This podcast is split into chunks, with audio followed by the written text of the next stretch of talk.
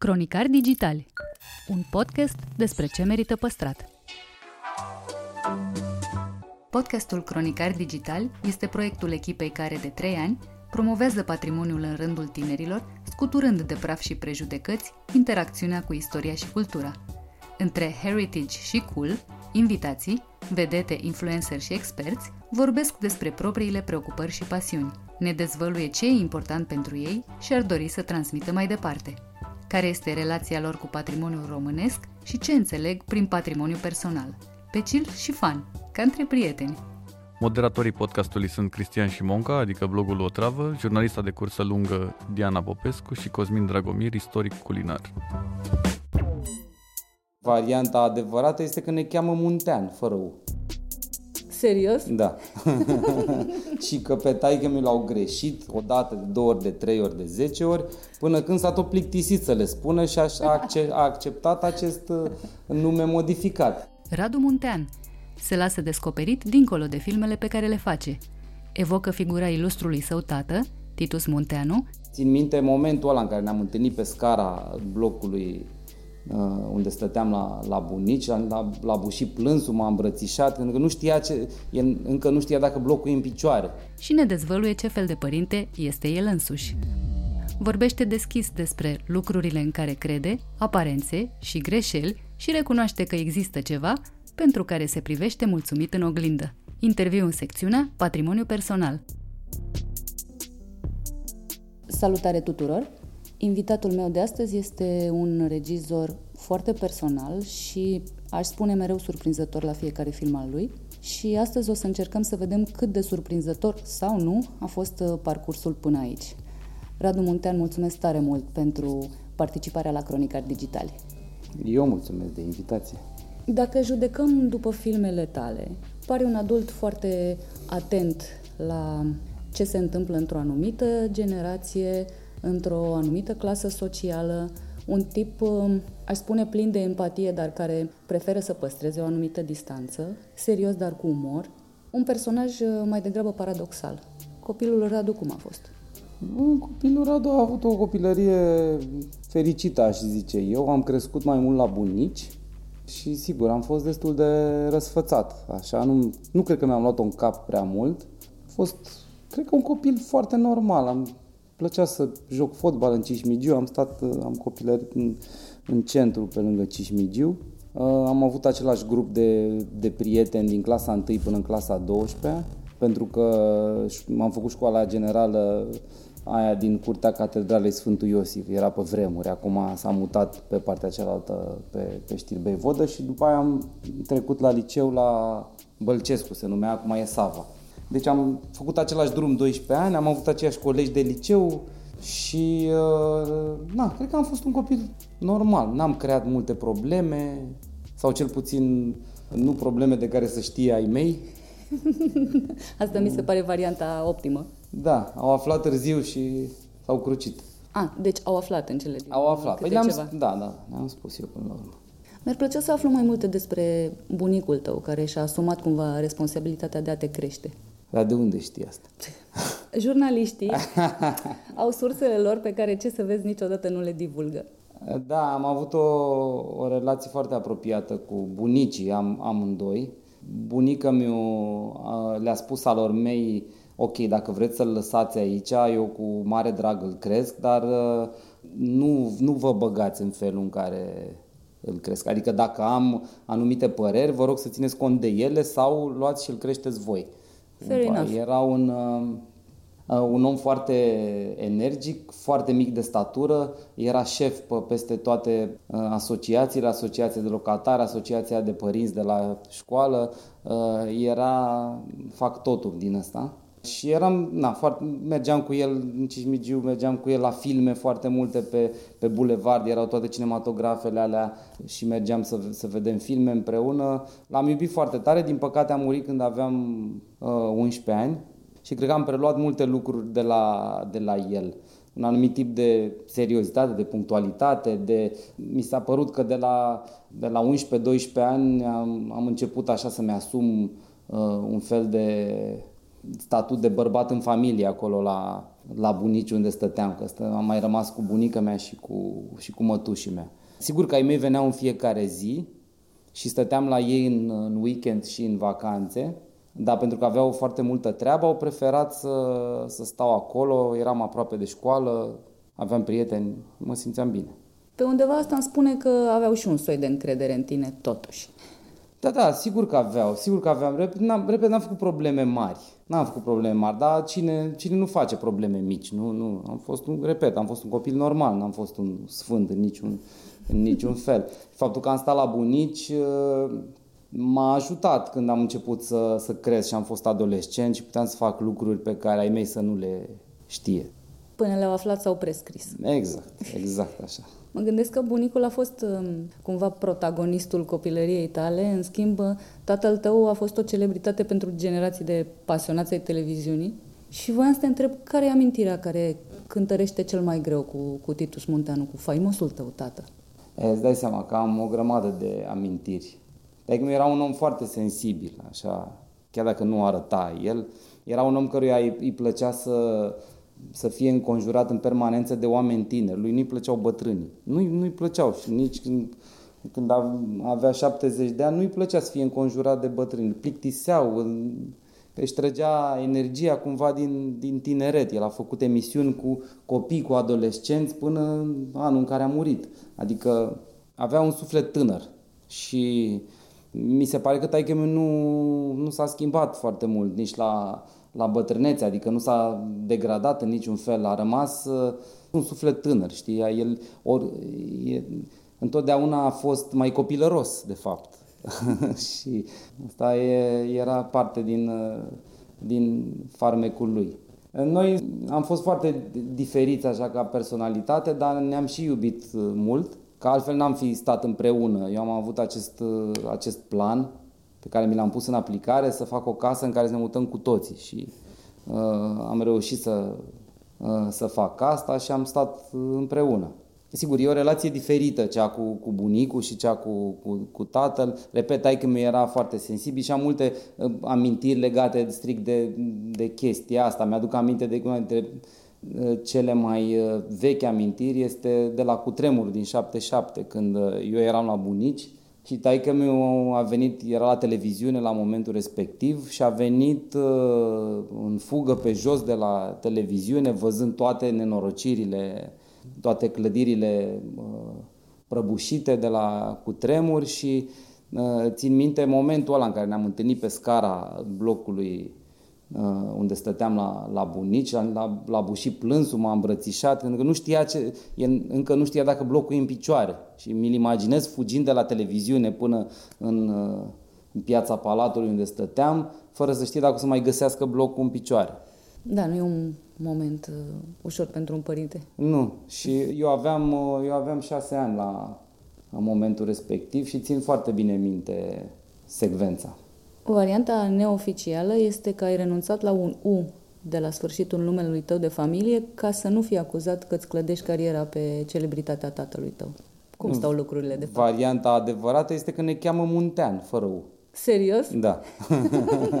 și că pe taică mi l-au greșit o dată, de două ori, de trei ori, de zece ori, până când s-a tot plictisit să le spună și a, a acceptat acest uh, nume modificat. Eu am insistat, sigur că parte există un, un mic adevăr în asta că am încercat să-mi clădesc un, un, un nume al meu și să, să nu mă asocieze uh, lumea la început cu nume, numele lui Taicum. Sigur că după aia n-am mai contat foarte mult, aveam trasee complet diferite, profesional și acum sunt uh, chiar mândru că că taică mi-a fost Titus Munteanu, a însemnat ceva pentru televiziune în, în România, dar la momentul ăla, da, aveam un, o, o dorință de a îmi face singur un nume. Dar trecând peste astea, numele nostru e Muntean, fără U.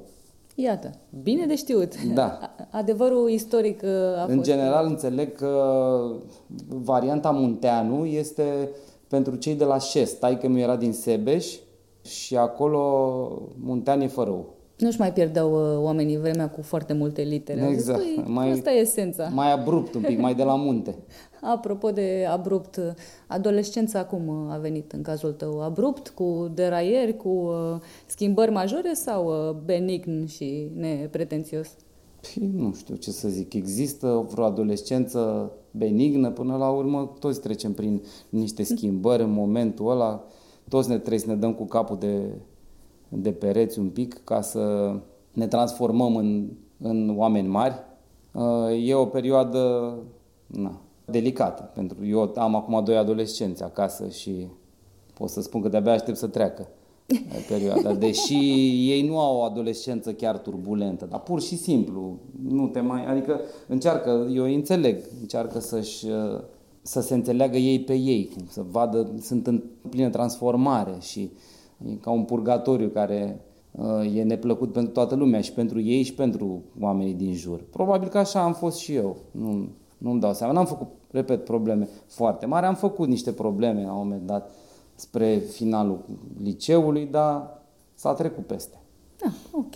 Uite, vorbim despre adolescenții tăi de acasă și inevitabil despre filme.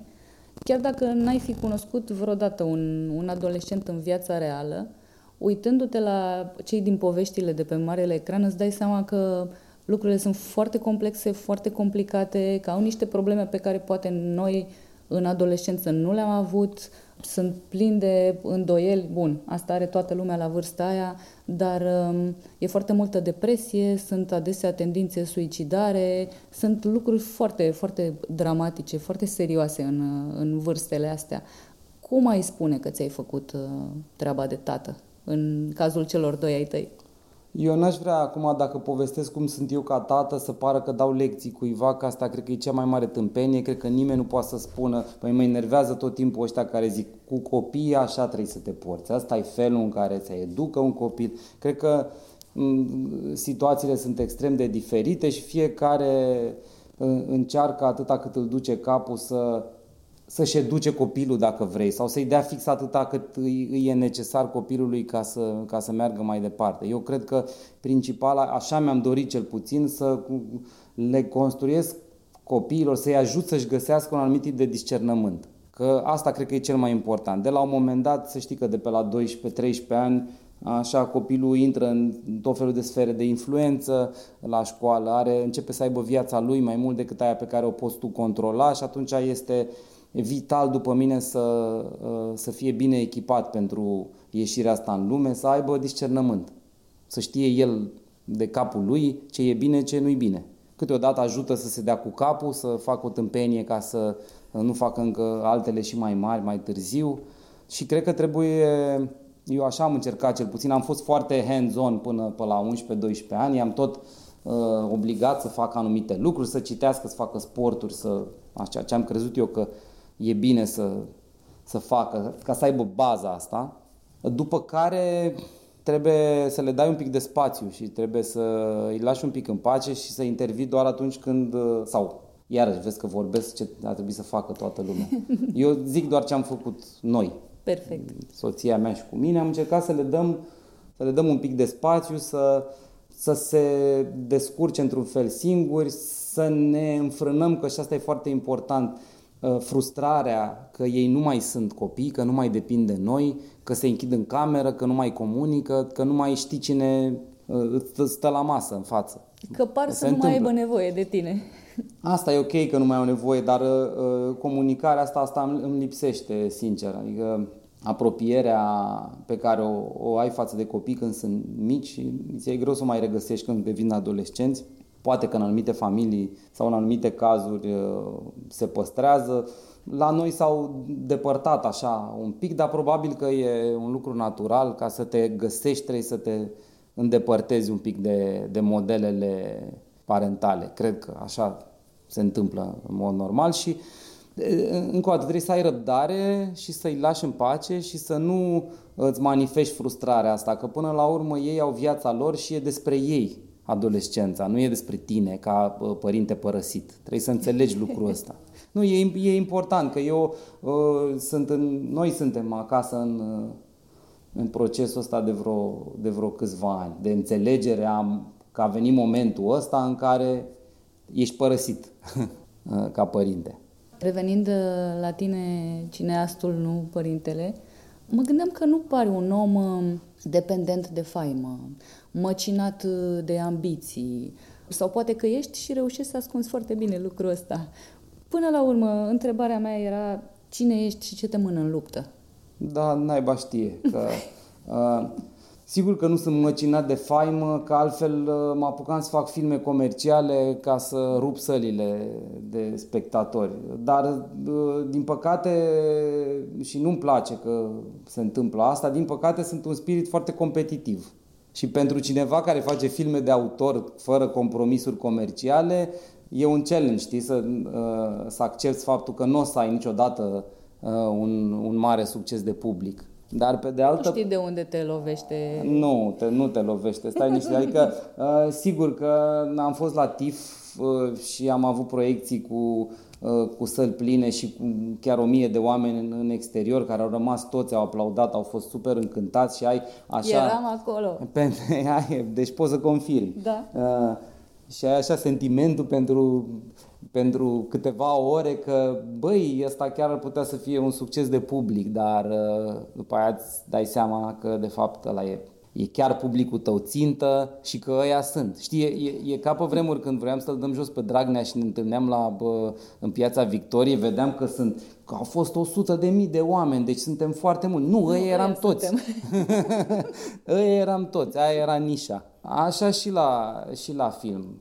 Dar e foarte plăcut să vezi că reușești să atingi, când vezi că reușești să atingi uh, oamenii ăia, puțini atâția cât sunt, care sunt pregătiți pentru tipul ăsta de film, uh, e foarte plăcut să vezi că i-ai atins, că au înțeles ce ai vrut să le transmiți din film sau chiar dacă nu au înțeles exact ce ai vrut să le transmiți, au preluat ceva, ceva i-a făcut să se gândească la propria lor viață, la ce li se întâmplă lor și asta este extrem de satisfăcător. Îți scriu oamenii să-ți mulțumească sau să spună... Eu n-am, eu n-am Facebook uh, și de am, tocmai mi-am făcut un Instagram ca să văd ce se întâmplă cu filmul pe social media, dar uh, uh deci n-au cum să nu prea au cum să-mi scrie. Dar, de exemplu, ieri a fost foarte comic, așa foarte plăcut. Mi s-a părut că e o metaforă a condiției cineastului din, din România care este în situația de a-și cunoaște personal toți fanii. Am fost oprit pe, pe plajă de, de un grup de adolescenți care au vrut să-și facă poză cu mine și mi-au spus că le-a plăcut foarte tare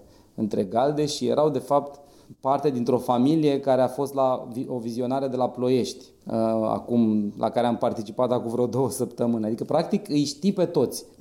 ai, ai, ai, ai ocazia, pentru că sunt puțini, dar buni, uh, să-i cunoști personal pe toți, pe toți fanii tăi. Mi s-a părut comic. Această mare și fericită familie, mă rog, medie și fericită familie. Dar, uh, sigur, aseară au fost 2000 de oameni. Dar e o, o situație specială. Oamenii vin la film dacă, dacă filmul e parte într-un eveniment.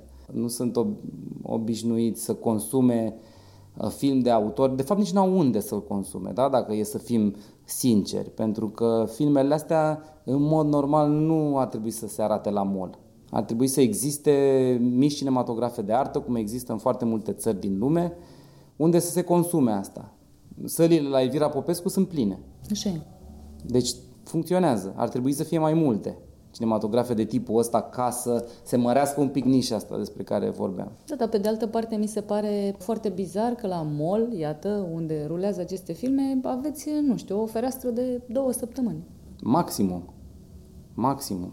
Păi a fost pentru prima oară când am insistat să pun pe afiș și să comunic faptul că există această urgență, această fereastră de timp pentru că la filmul anterior am, am, am trăit momentul ăsta, situația asta în care mă întâlneam cu oameni după, la o lună jumate după ce se lansase filmul și îmi spuneau, am văzut că e în cinematograf, uh, o să mă duc să-l văd, dar filmul este de o lună. Pentru că am, am pus pe afiș peste tot, am anunțat doar data în care filmul intră în cinematograf. Și atunci m-am hotărât ca de data asta să subliniez cumva această fereastră limitată de, de timp. Mi se pare o decizie, dacă nu înțeleaptă, măcar eficientă. Da, să vedem. Da, E tot ce putem face, mai mult de atât ce Dom'le, să... tot ce a depins de mine am făcut. V-am să făcut film, v-am să spus știi, când Să știi că e cinema. un... Uh, E un adevăr ăsta, adică vrei cumva, după ce te-ai străduit să faci filmul, pentru că multă lume nu, poate nu știe nu înțelege, nu știe, nu e la curent cu cantitatea de energie pe care o consumi când, când faci un film. Acolo totul e pe viață și pe moarte, totul este în momentul în care filmezi, ăsta, ăla e cel mai important lucru din lume, nu există ceva mai important. Și pare că dacă nu iese, este o tragedie.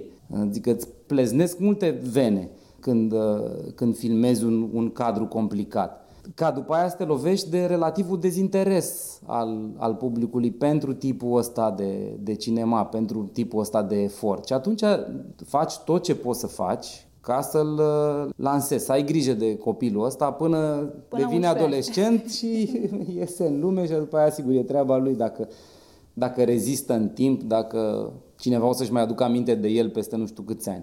Asta e în funcție de cât de bine am reușit să-l facem. E limpede, ales calea asta dificilă de a nu face film comercial care să te umple de public, de bani, de faimă, de glorie, de ce vrei tu. Până la urmă faci film pentru cei care îl văd sau faci film pentru tine pentru că pur și simplu nu poți altfel. Sunt poveștile astea, nu știu, care sunt în tine sau cu care te intersectezi pe parcurs și e nevoia asta de a le arunca în lume. Păi e o combinație între astea două. Adică în momentul în care faci filmul, nu poți să te gândești la public în general. Mie, mi se pare că ori, ori faci film comercial și atunci tratezi ca pe un produs oarecare. Ești un pic și om de marketing când faci film comercial. Îți fixezi un public țintă, încerci să vezi care sunt preferințele lui, să-l cunoști, ca în publicitate. Dacă nu faci așa ceva, dacă faci film de autor, atunci automat te, te iei pe tine ca reper, ca model de spectator. Faci filmele pe care ai vrea să le vezi tu dacă ai merge la cinema. Despre subiectele care te interesează pe tine dacă ai merge la cinema sau dacă n-ai merge, în general, în viață. Deci ăsta e, ăsta e mecanismul conform căruia funcționez eu. Acum, sigur că, vine partea a doua a, a, a problemei, tu presupui că nu ești unic că mai sunt și oameni care ți seamănă. Speri foarte mult, speri din suflet că mai sunt oameni care ți seamănă și atunci ai cui să te adresezi. Pentru că sigur să faci filme numai pentru tine, să te uiți tu uh, și cu trei prieteni în, uh, în, în living e, e o mare risipă de fapt de, de resurse. De și orice. Eu am problemă cu, cu risipa în general, deci nu îmi doresc să fie, ca filmele să fie văzute de cât mai mulți oameni și îmi doresc în primul rând ca oamenii să înțeleagă ceva din, din filme. Adică îmi doresc ca publicul să fie de calitate, să mă adresez unui public de calitate care să înțeleagă ceva din, să rămână ce, cu ceva din filmele pe care le fac. Nu mi-aș dori să am doar public numeros care să, să, să plece și să uite filmul într-o săptămână. Să pară că... Nu, se întâmplă asta cu multe filme. Le vezi și le uiți. Pare că n-au fost. Nu s-au întâmplat niciodată. Prefer să am un public mai restrâns, dar sigur să fie un public, nu trei oameni în sală, și să rămână cu ceva, să reziste în timp, știi? Și filmul și să se decanteze ideile din film în fiecare. Dacă ar fi să-ți recunoști public o cea mai mare greșeală, care ar fi ea? Oh, chiar nu știu ce să zic aici. De fapt, cred că e legată de debutul meu.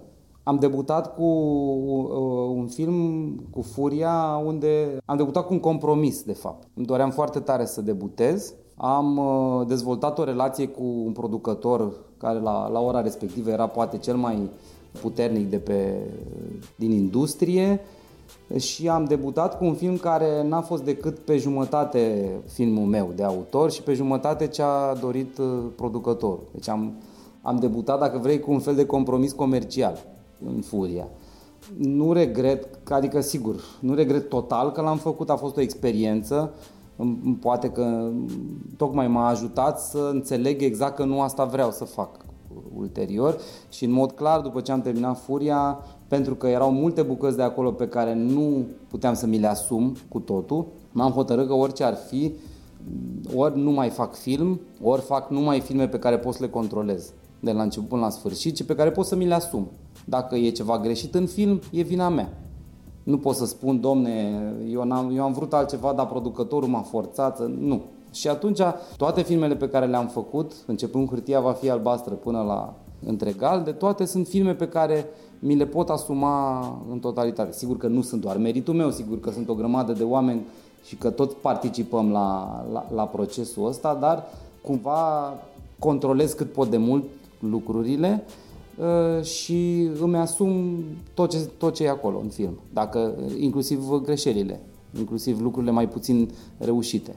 Până la urmă, mi se pare un caz fericit că ai făcut un compromis la început și pe parcurs ai hotărât că nu așa e cazul să se întâmple lucrurile. Da, cred că așa am funcționat. A trebuit să mă dau cu capul un pic ca să înțeleg că nu ai, nu ai cale. Așa, ca în adolescență. Exact. Adolescența mea cinematografică. Ca să încheiem uh, pe un ton uh, optimist, um, care e lucrul pentru care te uiți mulțumit uh, la tine în oglindă dimineața? Păi, cred că familia, dacă e să o iau așa și să fiu sincer. Cred că faptul că am reușit să ne, să ne strângem cu toții la oaltă și că funcționăm uh, în felul ăsta de aproape 20 de ani, uh, că avem niște copii de care suntem mândri, cred că asta e cea mai mare realizare.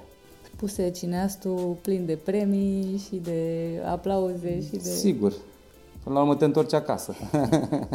da, pentru mine tipul ăsta de, de confort al familiei e întotdeauna cel mai important. Cred că n-aș fi putut să fac uh, lucrurile pe care le-am făcut dacă n-aș fi avut o soție care mă înțelege și, în general, o, o familie uh, unită care să-mi dea tipul ăsta de liniște sufletească.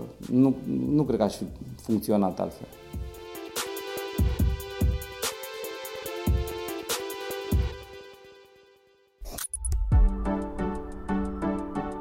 Cronicar Digital, un podcast despre ce merită păstrat, este susținut de Telecom România Mobile. Partenerul nostru crede în importanța fiecărei povești și în puterea tehnologiei de a ne reconecta la emoție.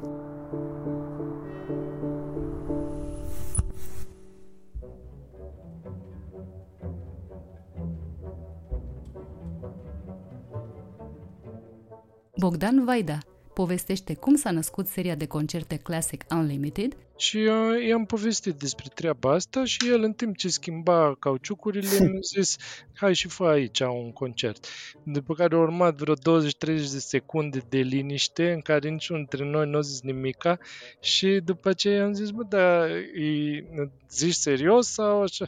Și zis da, da, haide. Și cum poate deveni muzica simfonică accesibilă pentru publicul care nu merge la Ateneu ne spune cum ne raportăm noi, românii, la muzica cultă nouă și de ce e mai bine la Cluj decât la Freiburg. Interviu în secțiunea Patrimoniu Cultural.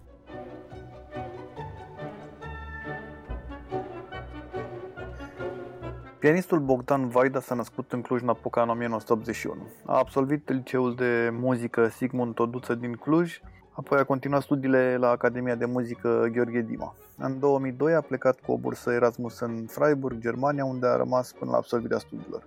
S-a stabilit în Germania, la Freiburg și a susținut numeroase concerte în mai multe țări din Europa. Notorietatea în România și-a câștigat-o datorită serii de concerte Classic Unlimited. Stăm de vorbă astăzi cu Bogdan Vaida. Salut Bogdan și îți mulțumesc că ai vrut să participi la podcastul nostru. Salut și mulțumesc pentru invitație. Știu despre Classic Unlimited că e un uh, concept atipic, muzică sinfonică în spații neconvenționale. Cum ți-a venit ideea? Deci ideea am avut-o acum câțiva ani în Germania. Eu am locuit acolo destul de multă vreme și la un moment dat um, am vrut să fac niște concerte la care să poată să vină uh, și oameni care, să zic așa, nu, nu au crescut sau nu sunt obișnuiți cu muzica clasică sau cu sălile de concerte. Și pentru că aveam mulți prieteni care tot mă întrebau de tot ce faci, cu ce te ocupi și un, când ai concerte și unde ai concerte, dar era foarte greu să-i conving să vină la concerte, de exemplu, la filarmonică sau la Universitatea de Muzică de acolo, pentru că pentru ei era o chestie cumva, nefiind obișnuit să meargă acolo, nu trebuia să-și ia cămașă, nu știu ce, în afară de asta, prețurile la concerte erau foarte mari. Și uh, am vrut să fac asta, vroiam să închiriez un soi de șură care era la marginea satului unde locuiam, am locuit într-un sat de lângă Freiburg și în Germania și era destul de dificil, aveam probleme că era destul de scump, trebuia să organizez acolo, să, să ducem scaune, nu știam cum să fac cu pianul și așa mai departe. Și într-o zi M-am dus la un atelier de motociclete unde un, lucrează un prieten de meu. M-am dus să schimb uh, cauciucurile la motocicletă și el m-a întrebat, păi ce mai faci, pe unde mai cânti și așa.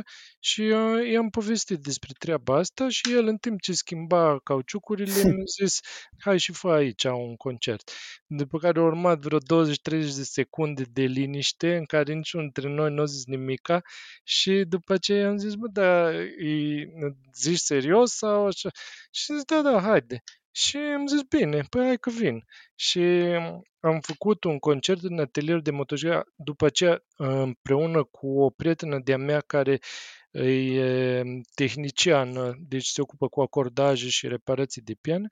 Am dus acolo un pian, așa cu, cu aventuri, și ăsta, mecanicul de motociclete, când a văzut cât ne-am chinuit, a zis, bă, n-are rost să faci, dacă tot ai venit să faci un singur concert, facem două, în două weekenduri, unul după altul. Atelierul era, um, sau îi, um, foarte micuț, e așa cam cât două camere normale um, puse la un loc, deci, bineînțeles că nu puteau veni chiar așa mulți oameni, plus că am pus și un pian acolo care ocupa majoritatea locului din, din sala respectivă și am făcut două concerte în două weekenduri, uh, unul după altul. Noi am povestit la prieteni, prietenilor și ce știu, fiecare pe cine o cunoscut, așa am făcut și niște flyere și așa mai departe și au fost plin, plin, plin. Bine că asta nu înseamnă că a fost foarte multă lume, că e, cum am zis, atelierul era foarte mic, dar a fost plin, plin acolo. Și noi înainte nu am știut dacă o să vină cineva. Ne-am luat o ladă de bere și o ladă de suc sau ce știu ce și am zis că bă, dacă nu vine nimeni la concerte, păi vă cânt vouă, adică lui și soției lui și după aceea bem o bere și gata, asta e.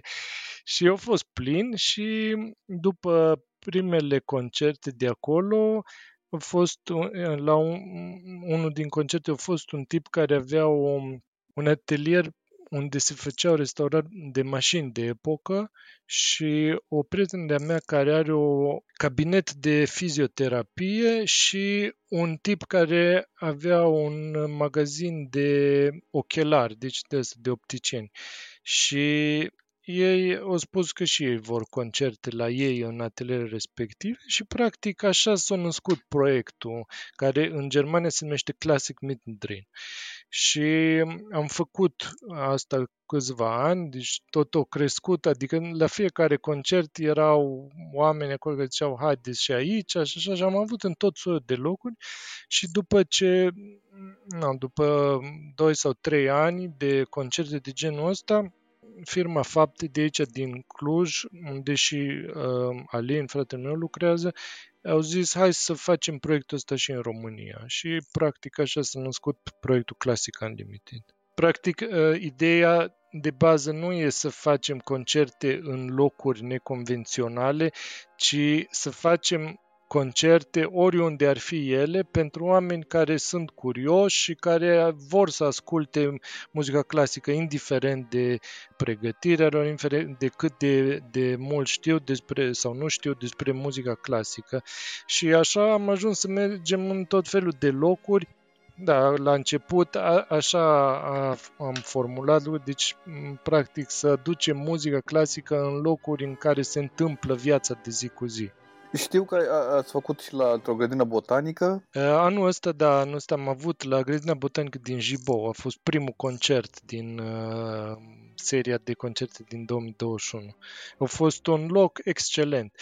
Grădina botanică e foarte frumoasă, foarte interesantă și, din fericire pentru mine, a fost vreme foarte proastă acolo la început normal că a fost, uh, nu am luat nimeni ca o, un lucru pozitiv, dar zic din fericire pentru mine pentru că din cauza vremii o trebuit să facem concertul înăuntru și era acolo o sală care a fost folosită la un moment dat, din câte am înțeles, um, ca un fel de cramă, de depozit de butoaie de vin și așa, după aceea s-a transformat într-un nu, soi de pub sau așa. Și acolo am avut concert, uh, chiar primul a fost foarte fain. Și multă lume și așa. Ce crezi că au în plus astfel de locuri mai puțin obișnuite? Pe, pentru mine cel mai important lucru e că vin acolo oameni care poate că în mod normal nu s-ar duce la concerte de muzică clasică. Și de cele mai multe ori oamenii ăștia când au contactul cu muzica clasică și eu încerc să le prezint ceea ce mi se pare interesant în muzica, ceea ce mie îmi place foarte mult și atunci cumva eliberată de toate uzanțele, să zic așa, sau lucrurile care sunt în mod normal legate de muzică, de exemplu că trebuie să ai o anumită ținută sau trebuie să aparții unei anumite clase sociale sau mai știu eu ce alte lucruri ar putea fi asociate cu muzica clasică, dispar și oamenii au o reacție um, în general foarte pozitivă. Atunci când văd că practic muzica clasică sunt povești care sunt izvorâte din viață, din viața normală, uh, din povești, cum să zic, de dragoste normale. Compozitorii s-au inspirat din lucruri pe care le trăim fiecare, mai mult sau mai puțin în fiecare zi. Da, tu ești la fel îmbrăcat, uh, elegant, ca la în sala de concert? Păi nu. Deci nu, nu, nu am frac sau Aia zic, da. nu, nu-mi place să cânt în costum pentru că mi se pare un pic uh, incomod și așa. Mă îmbrac într-o ținută normală, nici, nici nu o să mă duc la concert să zic în pantaloni scurți sau așa, că până la urmă e și o chestie de respect sau așa, dar e o ținută absolut normală pe care aș putea să o am și într-o zi normală, făcând ceva absolut normal. Cum a fost uh, pentru tine în pandemie să da, păi, știu, desfășori viața normală?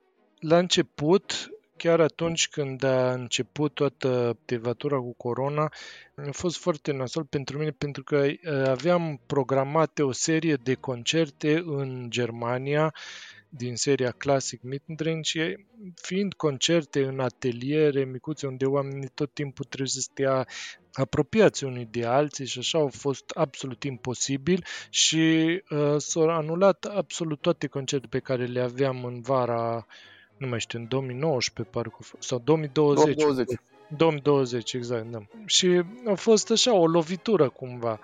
După aceea, în toamnă, Uh, lui 2020 am făcut Classic Unlimited aici în România, a fost posibil, am făcut uh, mai mult concerte în aer liber și a fost unul din cele mai faine turnee pe care le-am avut.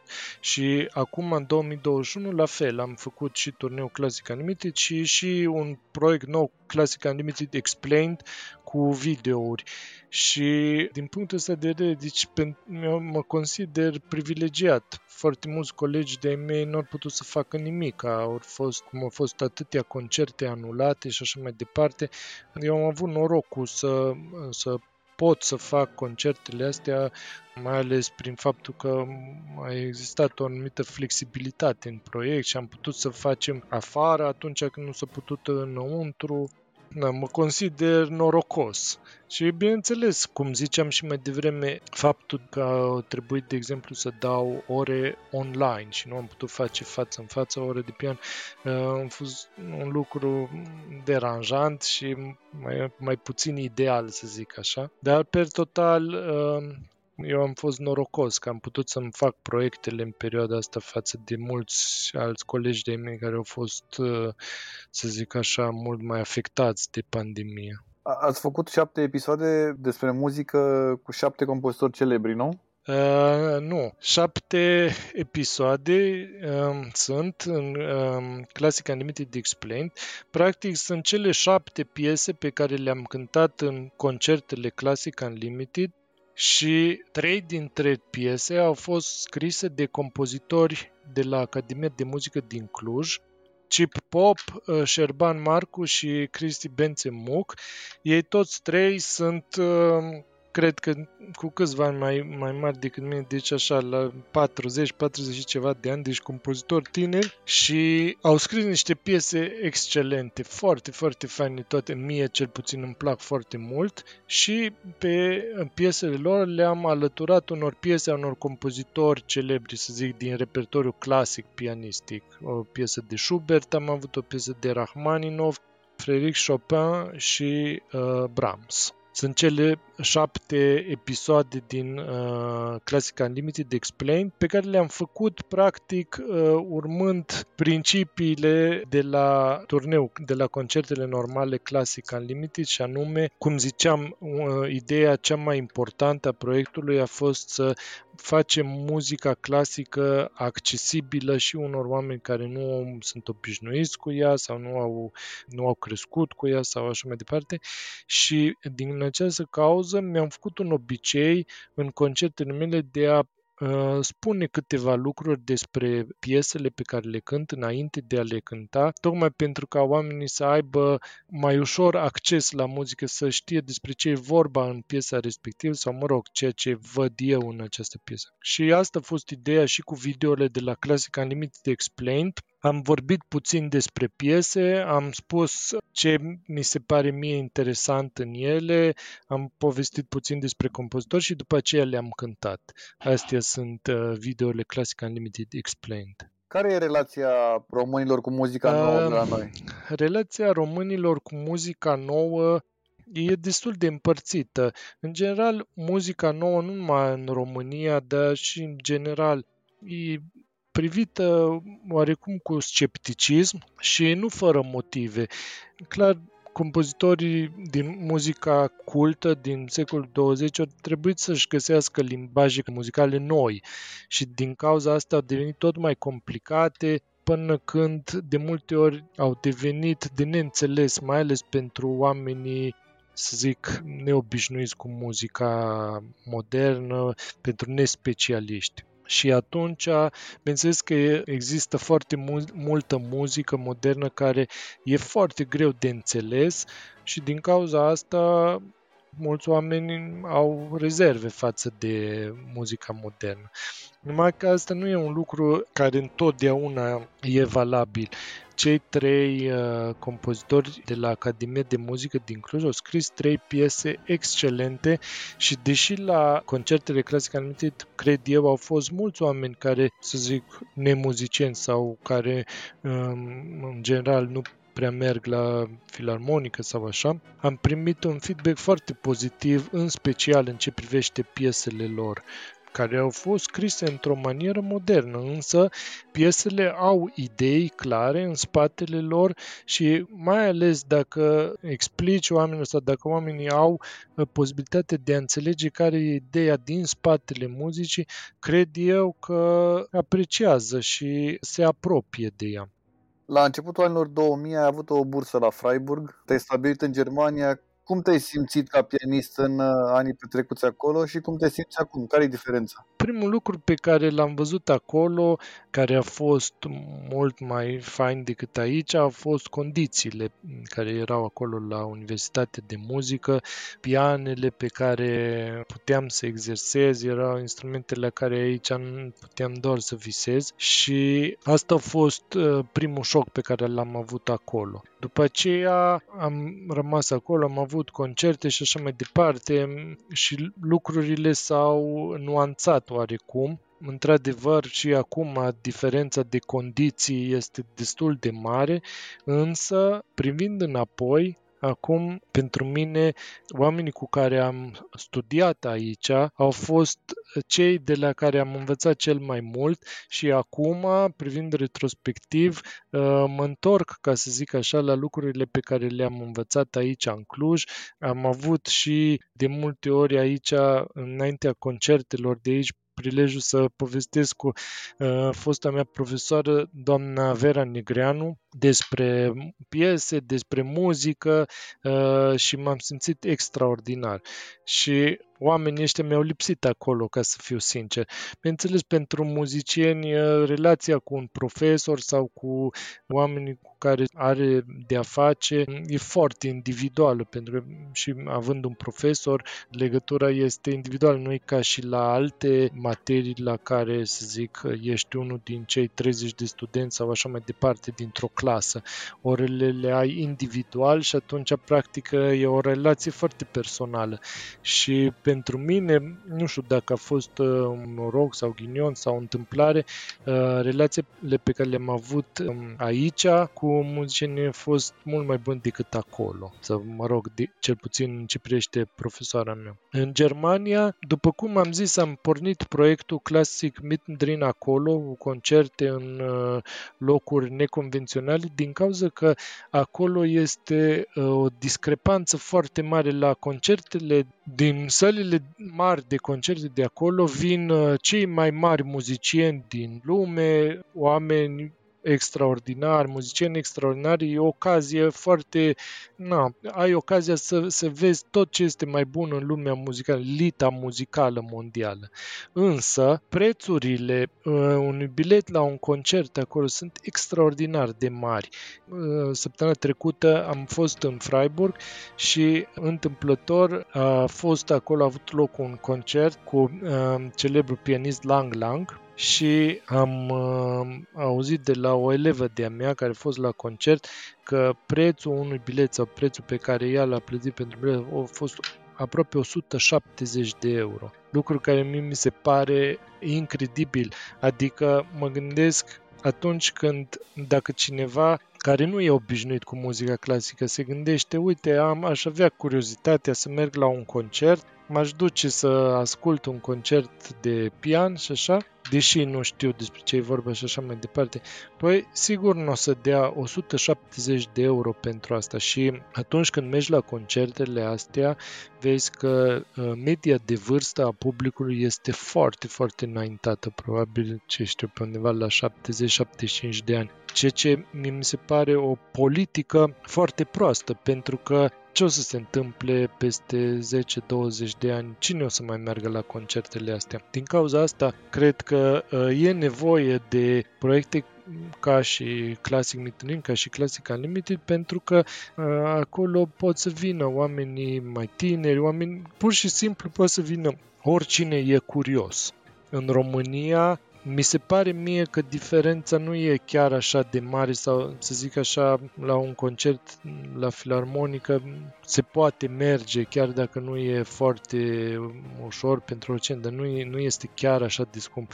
Și la concertele mele din România ă, media de vârstă a publicului e mult mai mică decât în Germania, ceea ce mi se pare un lucru foarte, foarte fain. Adică oamenii tineri de aici din România au curiozitate și deschidere față de muzica clasică, față de concertele mele. Ți mulțumesc pentru tot și îți doresc să ne revedem cât mai repede la normalitate și la cursuri offline, nu la online. Mulțumesc și eu și eu sper să putem să ne vedem față în față cât de curând. Să facem toate lucrurile cât mai normal.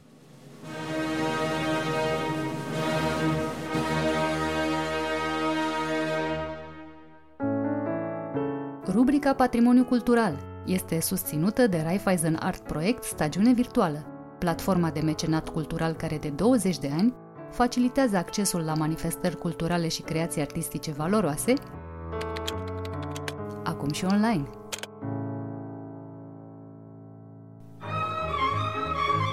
Carmen Paraschivescu ne spune câte feluri de plăcinte cu carne fac tătarii din Dobrogea și explică de ce e proastă mâncarea de pe litoral – dezvăluie care e ciorba în care se pune mentă în loc de leuștean și detaliază dragostea a românilor pentru oi. Interviu în cadrul rubricii Mâncarea e cultură. Fetele din Dobrogea, măile nuța mea, mult îți fură inima, măile nuța mea, din Mangalia în măcin, măile nuța mea, sunt ca florile de crin, măile nuța mea. De-a lungul a 100 de ani de experiență și inovații, s-au preocupat să transforme gastronomia în artă și planeta într-un loc mai verde. Rubrica Mâncarea e cultură este susținută de Electrolux, designed in Sweden.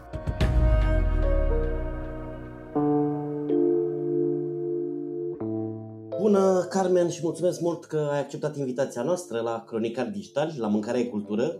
Cred că s-a și lipit așa, adică nu pare întâmplătoare discuția noastră de astăzi, pentru că duminică a fost ziua Dobrogei, tu vii din Dobrogea și vreau să te întreb dacă ați sărbătorit-o și gastronomic. Gastronomic, uh, poate fiecare în zona lui o fi făcut câte ceva, dar uh, ceva la nivel uh, de regiune sau ceva reprezentativ nu am cunoștință să fi fost. A fost o expoziție foto dedicată Dobrogei și acolo uh, au fost câteva și punctări așa ale bucătăriilor etnice, dar nu la nivel uh, foarte avansat, să zic așa nu știu, oare ce ne împiedică să sărbătorim uh, culinar, să sărbătorim gastronomia, nu știu, la nivel mai mare decât un hram de biserică, să zic. În general, la hramuri se strânge comunitatea, se, se gătește local, dar uh, la, nu știu, un nivel de primărie, de Consiliu Județean, de regiune,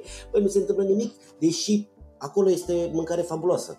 Ce ne împiedică? Poate că nu este văzută încă așa cum uh, promovezi tu, mâncarea e cultură. Poate nu este văzută această parte a culturii noastre ca ceva foarte reprezentativ. Culinarul e de-a burții și nu de-a minții, deși părerea mea, a ta și a multor altora este exact pe dos trebuie să pornim de la nivelul acesta de bază, să ne-l asigurăm și apoi putem vorbi și despre cultură, dar însă și bucătăria, gastronomia este o parte de cultură. De ce nu este văzută? Nu aș putea să spun. Probabil că se trece, se sare peste niște pași importanți totuși și se ajunge la nivelul acela de sus al culturii, cu muzică, cu, nu știu, artă sub formă plastică, dar nu și sub formă culinară, ceea ce e un mare minus și o mare pierdere pentru noi. Când spunem Dobrogea, bun, ne referim și la Delta Dunării și acolo e clar, e pește, uh, da. dar ne referim și la litoral, care, deși și-a revenit, să zic, sau dă semne de bine, totuși are o problemă gastronomică, adică lumea se plânge de mâncarea de pe litoral. O să se plângă încă mult timp, probabil, pentru că e foarte delicată problema. Este Dobrogea și delta, este și mare și litoral, dar este și foarte mult, uh, foarte mult continent, o zonă continentală a Dobrogei, care este total ignorată. Lumea se plânge de mâncarea de pe litoral din diverse motive. Asta am tot uh, auzit, am tot citit articole, am tot citit păreri ale turiștilor și chiar ale localnicilor despre mâncarea de pe litoral, pentru că litoral înseamnă de fapt două luni pe an, înseamnă sezon. La asta ne referim. Sezonul e aglomerat, este ceva uh, temporar și uh, din cauza asta oferăm foarte multă cantitate, încearcă să ofere și calitate, dar bineînțeles că are de suferit uh, ceva din uh, calitatea produselor. Ce aș putea să spun despre zona litoralului și despre mâncarea de pe litoral? Hai să lăsăm la o parte puțin restaurantele și hai să lăsăm zona de uh, turism. Să ne referim la ce se face în uh, afara acestui uh, fenomen, să zic se promovează prea puțin. Uh, e așa, deja un loc comun ăsta cu se promovează prea puțin, dar este foarte adevărat. Nu știu dacă tu când vii pe litoral găsești într-un meniu de restaurant, oricât de tradițional, preparate tradiționale, deci de ale etniilor sau ale dobrogenilor, că nu sunt numai etniile, sunt bineînțeles și români, deci etnia română. Este prea puțin uh, introdus în meniul unui uh, restaurant, dar chiar și în casele oamenilor un uh, preparat tradițional. Și atunci, ce să uh, spunem că promovăm? Nu avem uh, o bază pe care să o promovăm, nu avem, cum să zic, un uh, fenomen al culturii culinare pe care să-l transmitem celor care vin pe aici. Și atunci nu avem nici cum să numim uh, arta culinară ca fiind uh, o cultură, nu? Vorbeam de, de un uh, specific și dacă, nu știu, marea e mare și o vedem și știm că are pești, deși nu-i prea vedem peștea de la Marea Neagră, dar ajungem și acolo, există foarte multe oi în zona continentală, oi și cereale, să zic. În ce se transformă ele în blid, în farfurie? Oi și cereale.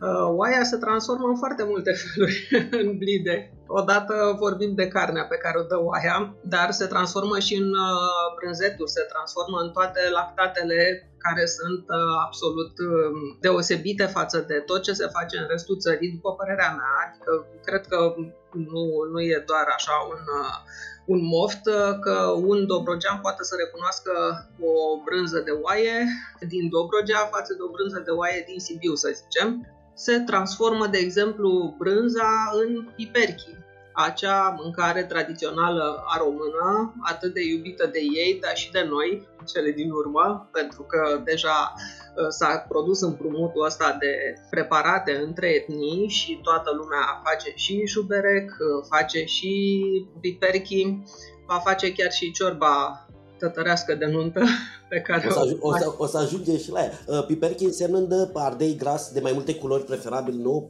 căliți și da. cu acea brânză, o mâncare fabuloasă, da. simplă. Simplă, da. Uh, piperchi înseamnă ardei prăjiți, piperchi țârgăsiti. Uh, adică ardei prăjiți. Ardei de, mă rog, diverse culori. Să arate mai bine dacă ai un mozaic acolo de culori. Uh-huh. Dar uh, are ceva, adică ține de teroar, ține de sol, ține de iarba care, nu știu, poate e un pic mai sărată, de un sol ceva mai salin, care se duce în gustul laptelui, de îl face special sau deosebit de cel de pășune. Știi ce cred că face a românii? Uh, sunt niște ciobani foarte pasionați. Pentru ei oaia a însemnat viață, de fapt. Ei uh, povestesc că atunci când uh, au venit pe teritoriul Dobrogei și au venit cu oile lor, uh, ca oile să nu aibă de suferit, le-au luat în casă cu ei. Este chiar o poveste a unui român povestită de o Maria Cica în cartea ei, a României Povești de Suflet, și care uh, asta spun. Am luat oile cu noi în casă și uh, le-am îngrijit bine. Deci uh, animalele astea sunt iubite de către ei. Eu cred că chiar se vede lucrul ăsta în produsul finit al uh, acestor preparate. O plăcintă cu brânză de oaie este de asemenea foarte dichisită, foile foarte bine întinse. Deci toate detaliile astea se transpun cumva în calitatea produsului finit, în uh, gustul pe care până la urmă îl uh, percepem fiecare. De ce este deosebită carnea de oaie de Dobrogea? Probabil că da, pășunile astea sunt mai, habar n-am, uh, nutritive, sunt mai... Sunt altfel sunt altfel, da. E o iarbă mai dulce, nu știu ce să spun. Este și vorba că carnea de oaie de Dobrogea nu miroase. N-aș putea să spun exact cam cum este carnea de oaie în uh, Ardeal. Foarte rar am mâncat acolo carne de oaie.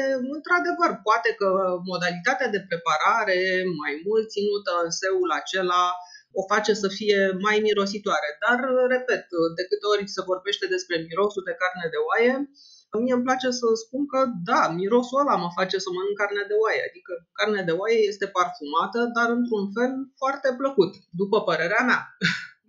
Fiecare percepe gustul în felul lui. Nu neapărat numai cerealele, cred că toate legumele de aici, toate zarzavaturile de aici se transformă într-un anume fel în uh, bucate și ajung în blide, cum spui tu. Oaia. Oaia poate să fie carne de oaie pregătită în uh, diverse moduri, fie că e la tătari, carne tocată cu foarte multe aluaturi. Șuberecul este doar un exemplu de plăcintă, dar există, cred că, vreo 10 feluri de plăcinte tătărești cu carne tocată, toate cu aceleași ingrediente, dar în diverse feluri întinse foile. La sarburma, de exemplu, este o plăcintă cu foi subțiri, înfășurate, cu carne tocată, cu diverse alte condimente față de șuberec. Mm, există mm, chiobete, există geantâc, există multe plăcinte, toate pe același principiu. Carne, carne tocată și un aluat, dospit sau foi sau cine știe, uite, șuberecul, un aluat întins și prăjit se transformă în, de exemplu, la a români. în uh, berbec la tavă cu aluat pe deasupra. Carne de berbec pusă în tavă și cu un aluat dospit pe deasupra, aluat de pâine, iarăși este uh, ceva ce ar putea fi foarte bine promovat uh, prin restaurantele din Dobrogea, chiar de către români care sunt vestiți că sunt foarte buni întreținători, să zic așa, de restaurante, dar care nu bagă produsele acestea, nu bagă aceste preparate în meniurile lor. Poate e și vina noastră că nu le cerem. Mm, noi le cerem. Tu le ceri, eu le cer. Poate sunt prea puțin, pu- puțin dispuși să plece urechea la unul sau altul și poate câteodată chiar tradițiile astea sunt cumva acoperite. Spunea Adi Hădean la un moment dat că ne e rușine cu propriile izmene ca și cum ceea ce am mâncat acum 10 ani sau ce am mâncat la noi acasă pe un colț de masă de bucătărie, am uh, privit-o ca fiind uh, ceva, mm, nu știu, poate mult prea personal, mult prea nespectaculos și atunci le abandonăm pe acestea, neștiind că, de fapt, uh, ele, chiar ele ar putea să însemne bucățica aia de tradiție pe care ar trebui să o transmitem mai departe. Peștii din Marea Neagră ne, ne stau în gât, au, nu știu, mai multe oase, că în Constanța uh, și, bine, în țară se vinde foarte mult somon, uh, se vinde foarte mult doradă și nu vorbesc de fructele de mare pe care noi nu le aveam, dar vorbesc de pești. De ce nu găsim mai mult pește românesc? Iarăși e un cumul de motive. Uh, economic vorbind, uh, probabil că este mult mai ușor să importăm peștele, care are deja o filieră din aceasta foarte bine uh, pusă la punct. Este pescuit cine știe cum, că probabil acolo se găsesc și pescari. În România nu se mai găsesc pescari, deci este unul dintre motivele dureroase pentru care peștele din Marea Neagră nu ajunge nici în magazinele noastre și nici în restaurante. Iată da? în paranteza, dar uh, e vreo diferență de vreo 100 și ceva de pescadoare între noi și bulgari. Ei au cu vreo 100 și ceva mai mult, noi avem vreo 27, 28, nu știu că unul a luat foc de curând. Da. Și avem, uh, avem cu unul minus avem unul minus și foarte mulți pescari în minus. Uh, am prieteni care dețin pescării, uh, care dețin uh, puncte de desfacere, de primă desfacere a peșterului sau nu știu exact cum se numesc, și care țin bărcile pe malul mării, așteaptă să, nu că așteaptă, caută în mod intensiv lucrători, pescari, Uh, sunt dispuși, bineînțeles, ca în orice alt loc de muncă, să le plătească toate cheltuielile, să le plătească o școlarizare, să învețe și să aibă locul acesta de muncă stabil, dar nu se găsesc. Deci, pur și simplu, lumea nu mai vrea să facă această muncă. Este muncă grea, nu mai există pasiune pentru ea, nu mai există poate niciun fel de interes atâta timp cât uh, există alte munci mai ușoare. Asta este primul care mi-a venit în minte. Altul este, bineînțeles, ce ai spus și tu. Din punct de vedere tot economic, nu se poate face o recoltare de pește atât de intensivă cu câte pescadoare ai spus? Câteva 10-20? Așa, da. Deci, uh, cum să ajungă în magazine în această proporție în care ajunge somonul, dorada și altele? Este puțin probabil. Bineînțeles, în uh, pescăriile din oraș se găsește pește, dar uh, iarăși aș avea foarte multe lucruri de spus despre asta.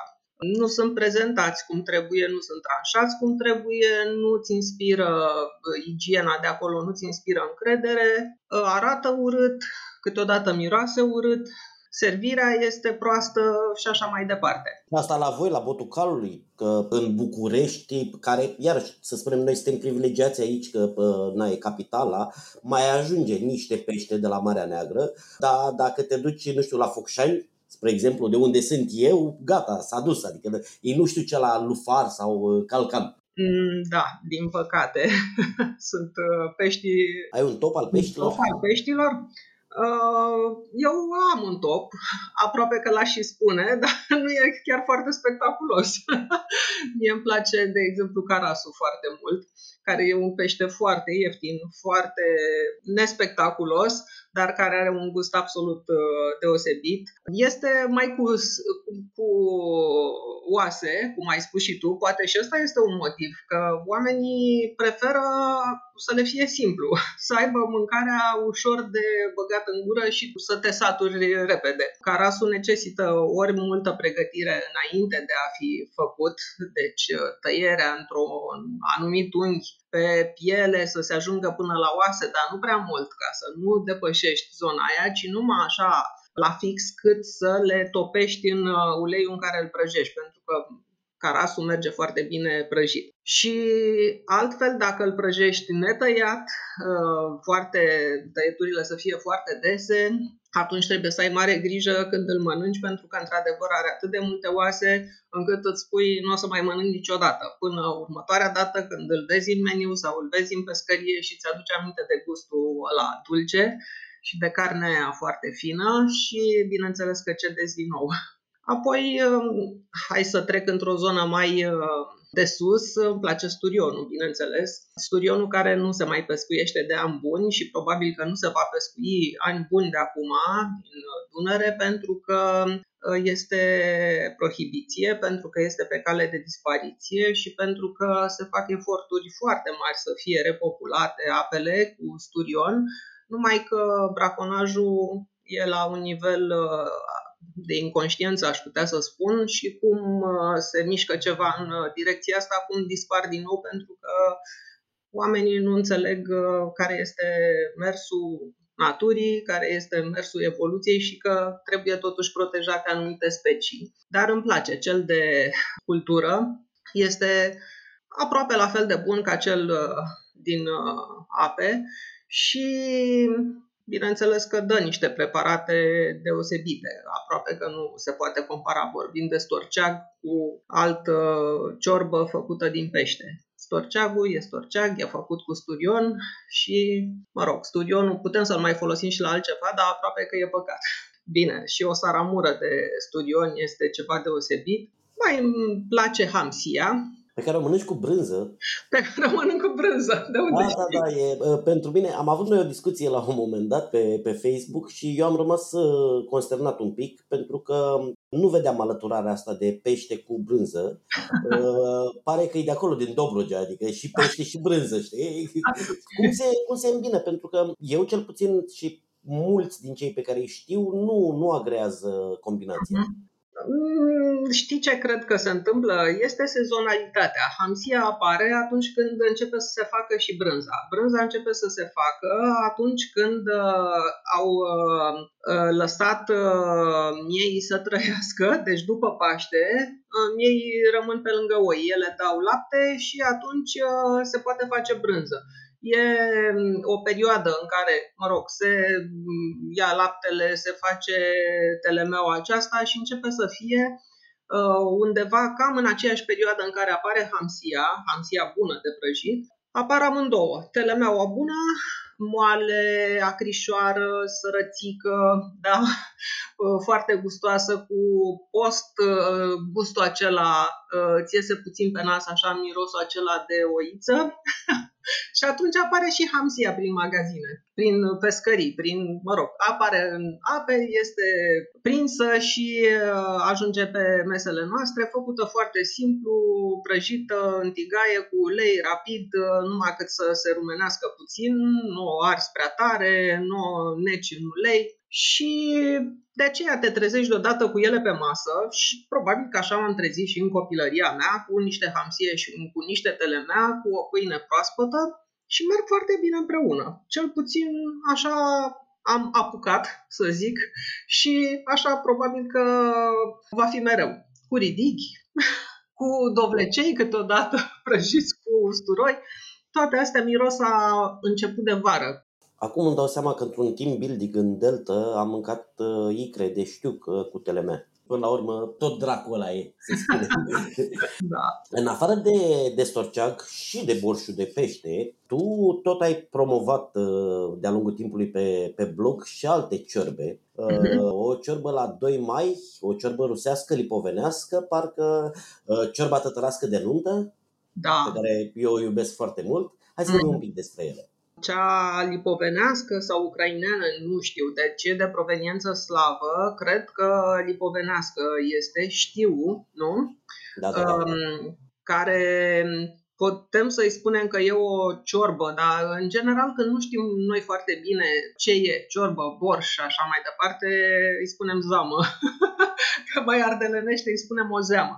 Adică un lichid cu chestii prin uh, el, dar lichidul ăla care a lăsat uh, deci toate cele, carne, legume, verdețuri, acritori sau neacritori sau câteodată chiar îndulcitori, își lasă gustul în zeama aceea este uh, deci de proveniență slavă, cumva și o fac uh, lipovenii ucrainenii. Uh, e foarte iubită de ei, dar e foarte diversă, deci nu are o rețetă anume. Unii spun se face numai cu carne cu afumătură, cu oase de afumătură, alții spun se face cu carne de vită, cu oase de vită, unii spun că se pune sfeclă sau nu se pune sfeclă roșie, când se pune și așa mai departe. Este Varză? Și... Da, da. Deci uh, atunci când am uh, cercetat eu rețeta aceasta, mi-am întrebat uh, prietenii lipoveni și ucraineni și toți îmi spuneau, băi, numai așa se face, mama o face cu carne de vită și o lasă să fiarbă nu știu cât și o scoate și după aia se fierbe sfecla separat și se pune, că se năcrește cu borș sau că se năcrește cu mere acre Iarăși e o variație foarte mare în domeniul ăsta. Uh, cert e că ce trebuie să existe foarte multe legume tăiate, nu răzuite, dar tăiate pețișoare sau uh, într-o formă din aceasta în care să rămână și destul de ferme și legumele și că elementul totuși de diferențiere este varza aceea tocată, călită separat, deci îi dă o fermitate așa care rămâne, chiar dacă se înmoaie în ciorbă, cu bulion sau cu ceva pastă de roșii, care îi dă și culoarea aceea foarte frumoasă. Iar uh, varza cumva plutește pe deasupra, adică rămâne uh, fermitatea aceea verzei pe lângă toate celelalte legume care deja au dat gustul ciorbei. Asta fiind uh, știu sau știu Trecând la ciorba tătărească de nuntă, ce să zic, e deja un fenomen că a ajuns să mănânce și la Baia Mare, și la Cluj, și la Sibiu, și în multe alte locuri, uh, pentru că este într-adevăr un uh, produs deosebit al uh, bucătăriei etnice. Ea există și în bucătăria turcească, dar are o rețetă diferită. Aceasta care se numește ciorbă tătărească, are nu foarte multe ingrediente, dar alese foarte bine, astfel încât să fie exact ceea ce e numele ei, o ciorbă care satură. Are carne, are câteva rădăcinoase, are orzișorul acela, deci partea de carbohidrați și care o diferențiază de alte ciorbe în care poate se pun tăiței sau alt, uh, nu știu, cartof, da, care să-i aducă acest adaos de carbohidrați. Are smântână, are iaurt, este acrită cu lămâie și ca o culme așa a exotismului, are mentă pusă ca verdeață în ea ceea ce iarăși face ca lumea să facă oh, wow, mentă în ciorbă da. E, e o rețetă total atipică pentru zămurile noastre, adică menta nu am întâlnit-o decât aici și neapărat să menționăm că are carnea tocată și da. nu e sub formă de perișoare, să mhm. spunem cum știm noi carnea tocată în ciorbă, nu, e pur și simplu e tocată și se face cu, din oaie sau amestec de oaie cu vită sau vită. Uh-huh. Da. Cea mai bună e oaia. Repet. La preparatele acestea îi dă chiar gustul acela foarte specific. Bine, se, multe alte ingrediente de aici îi dau gustul specific, dar într-adevăr e o ciorbă foarte gustoasă, se face extrem de ușor, deci pentru oricine, dacă respecti uh, câțiva pași și câteva principii ale acestei rețete, trebuie să iasă. E deosebită, dar uh, nu foarte. Dacă stăm bine să ne gândim, uh, smântâna în ciorbă se pune și în alte zone. Asta este cumva așa o, o, o idee inovatoare și cu iaurt. Smântână și iaurt amestecate. Uh, lucru care face ca ciorba să arate puțin ciudat, pentru că multă lume spune e brânzită sau e, nu știu, nu, nu și-a făcut treaba smântâna, mi-a spus cineva când a văzut ciorba, dar uh, iarăși îi furnizează gustul acela puțin acid de la iaurt, ceea ce e într-adevăr un efect deosebit la, la o zamă. Carmen, noi avem o rubrică de amintiri gustoase. This is excellent. Doamnelor și domnilor, Madlena Săptămânii. What is this? Schwarzwälder Kirschtorte. Acea rețetă, acea madlenă, da? De, profesia ta te apropie ă, de, de madlena prustiană, de acea rețetă din copilărie.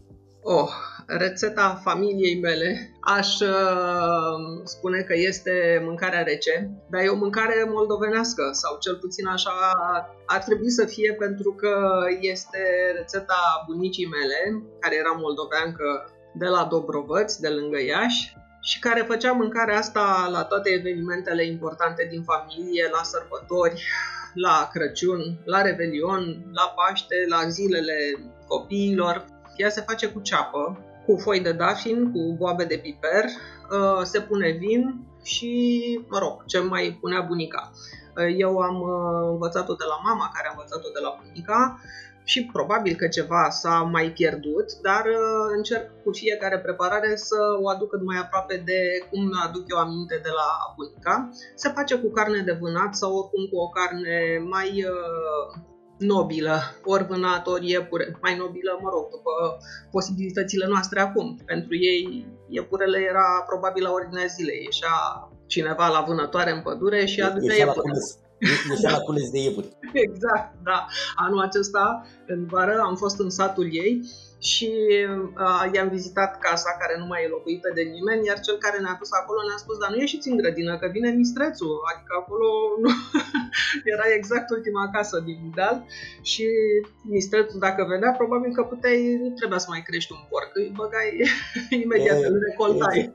Da, aceasta este mâncarea care mi-aduce aminte foarte tare de copilărie și de originile mele moldovenești dar mirosul care îmi rămâne acum și care îmi stârnește chiar o bucurie așa a simțurilor este mirosul de pește pus pe tablă, de pește din acesta mic, hamsie sau nu neapărat mic, dar pește marin. Uh, scrumbia, de exemplu, pusă pe tablă cu sare și dă un miros în tot cartierul care te nebunește piele arsă, nu știu dacă ai simțit vreodată, dar bănuiesc că da. Și rețeta, ce să zic, iei niște apă și pui peste toată chestia asta și se face saramura. Adică pe aici cam așa se face saramura. Nu se pun foarte multe legume, ci doar îl bagi într-o apă sărată. Iar e un miros care îmi trezește amintiri.